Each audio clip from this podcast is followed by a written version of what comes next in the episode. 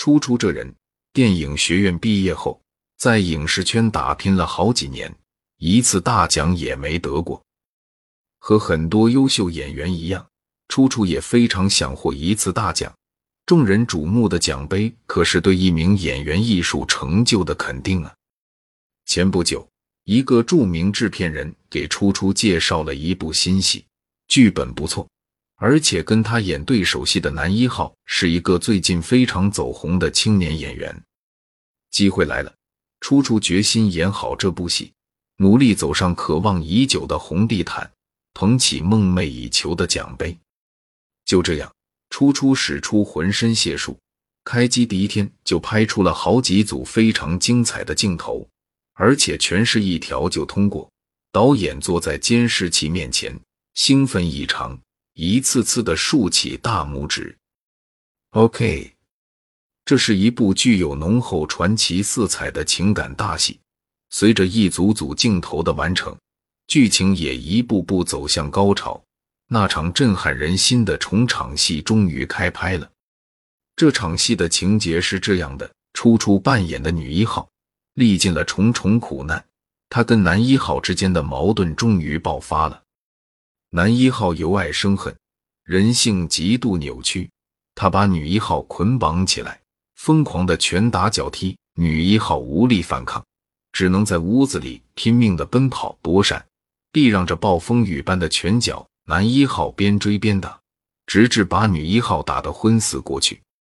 按导演对镜头的要求，这场戏是一个长达两分钟的长镜头，必须一气呵成，中间不能停机。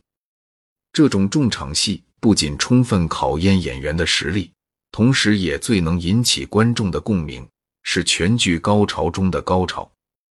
导演坐在监视器前大喊一声：“开始！”于是，摄影师、录音师、照明师，整个摄制组立刻进入了实战状态。现场的工作人员一个个连大气都不敢喘，唯恐这场重头戏砸在自己的手里。初初不愧是一名非常优秀的演员。导演话音未落，他立刻就进戏了。按照剧本的要求，此时此刻，初初的双手已经被捆绑起来。摄影师先是迅速给了初初一个眼睛的大特写，然后再来一个快拉，怒不可遏的男一号进入画面，这场戏就开始了。只见男一号怒吼一声：“你这个贱货，看我今天不打死你！”紧接着就是一阵雨点般的拳头，一拳重过一拳的落在初初身上。按照剧本的要求。一直打到两人一个被打昏，一个被累垮，双双倒在镜头前，这场戏就结束了。初初和男一号都是专业演员，在电影学院的形体训练课上，都专门练习过这种被打和打人的专业动作。再加上导演和摄影师技术上的处理，这种打人和被打的戏，往往会使观众看得惊心动魄，演员却毫发无损。全是假的，谁知这一次却大出意外。男一号出手第一拳就重重的打在初初的脸上，霎时间，初初觉得两眼直冒金花，眼前一黑，差点倒在地上。啊！男一号今天玩真的了。按照惯例，在表演过程中，如果演员失手，当他意识到误伤对方后，应该是主动叫停。或者是立刻改变打法，重新回到演戏的状态中。可是初初做梦也没想到，今天这个男一号竟然一直在玩真格的。这一下初初可惨了，男一号一阵拳打脚踢，初初一声接一声发出撕心裂肺的痛苦呻吟。摄制组的人都惊呆了，这个男演员是不是疯了？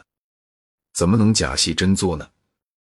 照这样演下去，打下去，两分钟下来还不把初初给打死呀？可在拍摄现场，导演是绝对权威，他不发话，任何人都无权让拍摄停下来。几千万的投资啊，拍砸了可不是闹着玩的。时间一秒一秒的过去了，这短短的两分钟，初初甚至觉得比一个世纪还要漫长。有好几次，他差点坚持不下去了。他甚至想叫停，但终究没有叫。虽然他不明白今天男一号为什么会这样做，可他心里明白，这种情况下拍出来的戏，因为没有表演的痕迹，最能产生强烈的艺术震撼力。这也正是初初多年来追求的一种艺术效果。所以他一定要忍耐。男一号最后一脚竟然狠狠地踢在初初的肚子上，他只觉得一阵剧烈的疼痛，吐出一口鲜血，当即昏倒在地上。再说这个导演是影视界公认的艺术疯子，只要他进入了工作状态，就会全身心的投入，甚至连自己是谁都会忘记。只要戏拍得好。让他花再大的代价也愿意。可是看到那嫣红的鲜血，导演这才意识到出问题了。剧本里没要求见血呀，我也没安排化妆师做这种口吐鲜血的效果。难道是？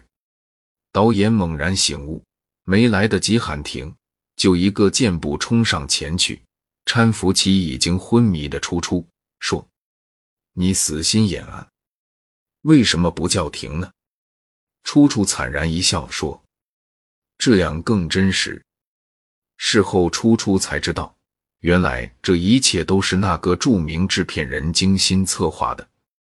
这家伙曾对初初有非分之想，可初初拒绝了他的潜规则要求。于是，这个披着艺术家外衣的衣冠禽兽怀恨在心，就暗中对男一号说：“我可以捧红你，但你要利用拍戏的机会。”狠狠教训这个不听话的小妮子，替我出口气。戏拍完了，上映了，初初也如愿走上了电影节的红地毯。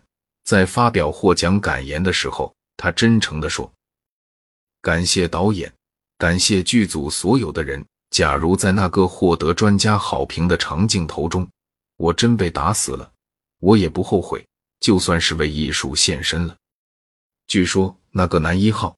很长时间里都没人敢跟他配戏，当然他也没能红起来。